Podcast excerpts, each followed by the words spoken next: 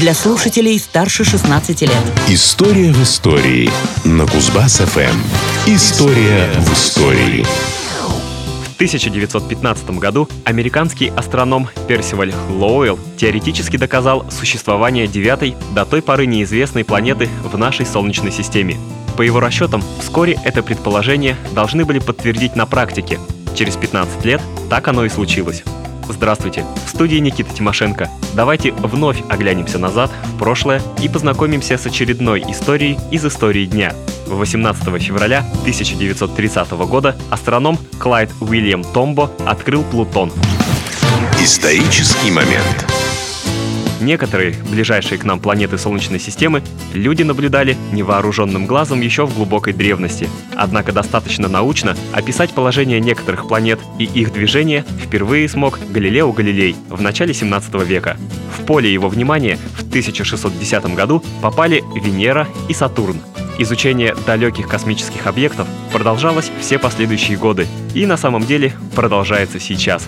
В середине 19 века, наблюдая за движением Урана, вернее, возмущениями его орбиты, ученые обнаружили существование следующей за ним планеты — Нептуна. К концу века стало очевидно, что на движение этих двух планет влияет еще какая-то неизвестная планета. К поискам условно названной планеты X и приступил Персиваль Лоуэлл. Однако ему так и не удалось запечатлеть загадочное небесное тело. 1929 году не увенчавшиеся за долгие годы успехом поиски планеты X были поручены молодому 23-летнему астроному Клайду Томбо.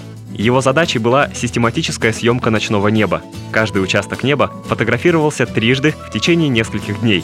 Затем снимки сверялись, на них пытались найти объекты, изменившие свое положение. Предположительно, это и была бы планета X. Из истории дня. После почти года работы, 18 февраля 1930 года, Томбо наконец обнаружил такой движущийся объект на снимках, сделанных 23 и 29 января. Этот же объект виднелся и на фотографии 21 января, которая, правда, была менее качественной. Однако делать выводы было преждевременно, потому Томбо приступил к сбору других фотографий, подтверждающих открытие планеты X.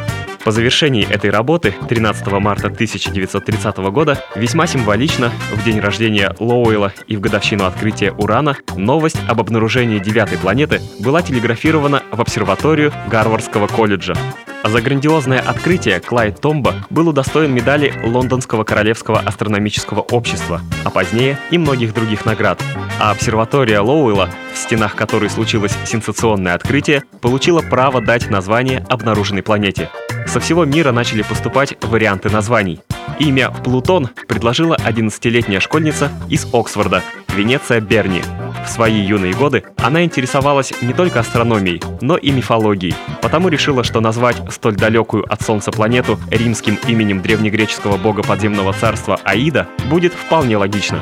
Название планете выбрали на всеобщем голосовании членов обсерватории Лоуэлла. Из трех вариантов – Миневра, Кронос и Плутон – единогласно выбрали последний. За отличный вариант имени Венеция Берни получила 5 фунтов стерлингов в качестве награды. История и даты.